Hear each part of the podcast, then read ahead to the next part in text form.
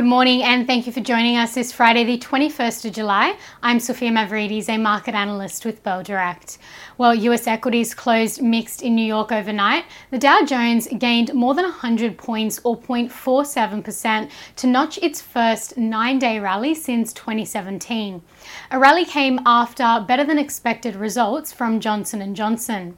However, the broader market suffered after post-earnings declines in trader favorites Netflix and Tesla. The S&P 500 slipped 0.7% while the Nasdaq tumbled more than 2%.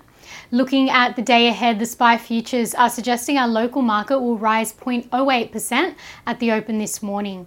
Now, in commodities, crude oil is up 0.6%, approaching 76 US dollars per barrel after facing heightened volatility in recent sessions as investors continued to weigh outlook for the oil market for the rest of the year.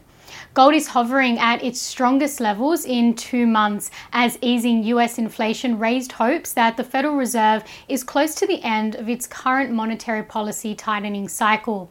So keep watch of ASX gold miners today. And iron ore is currently trading flat, hovering close to a three month high of 116 US dollars 50 per ton as markets continue to weigh on Chinese resource demand. So also keep watch of iron ore miners today. Some include Grange Resources GRR, Mineral Resources MIN, and Fortescue Metals FMG.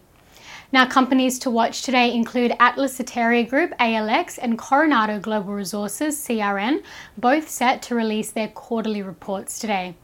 As for some trading ideas for your consideration, Bell Potter maintains a speculative buy rating on Pentanet 5GG. The telecommunications carrier and cloud gaming provider released a Q4 update uh, with FY23 revenue and gross profit growth in line with Bell Potter's expectations. They have upgraded their valuation to 14 cents on improving cost performance.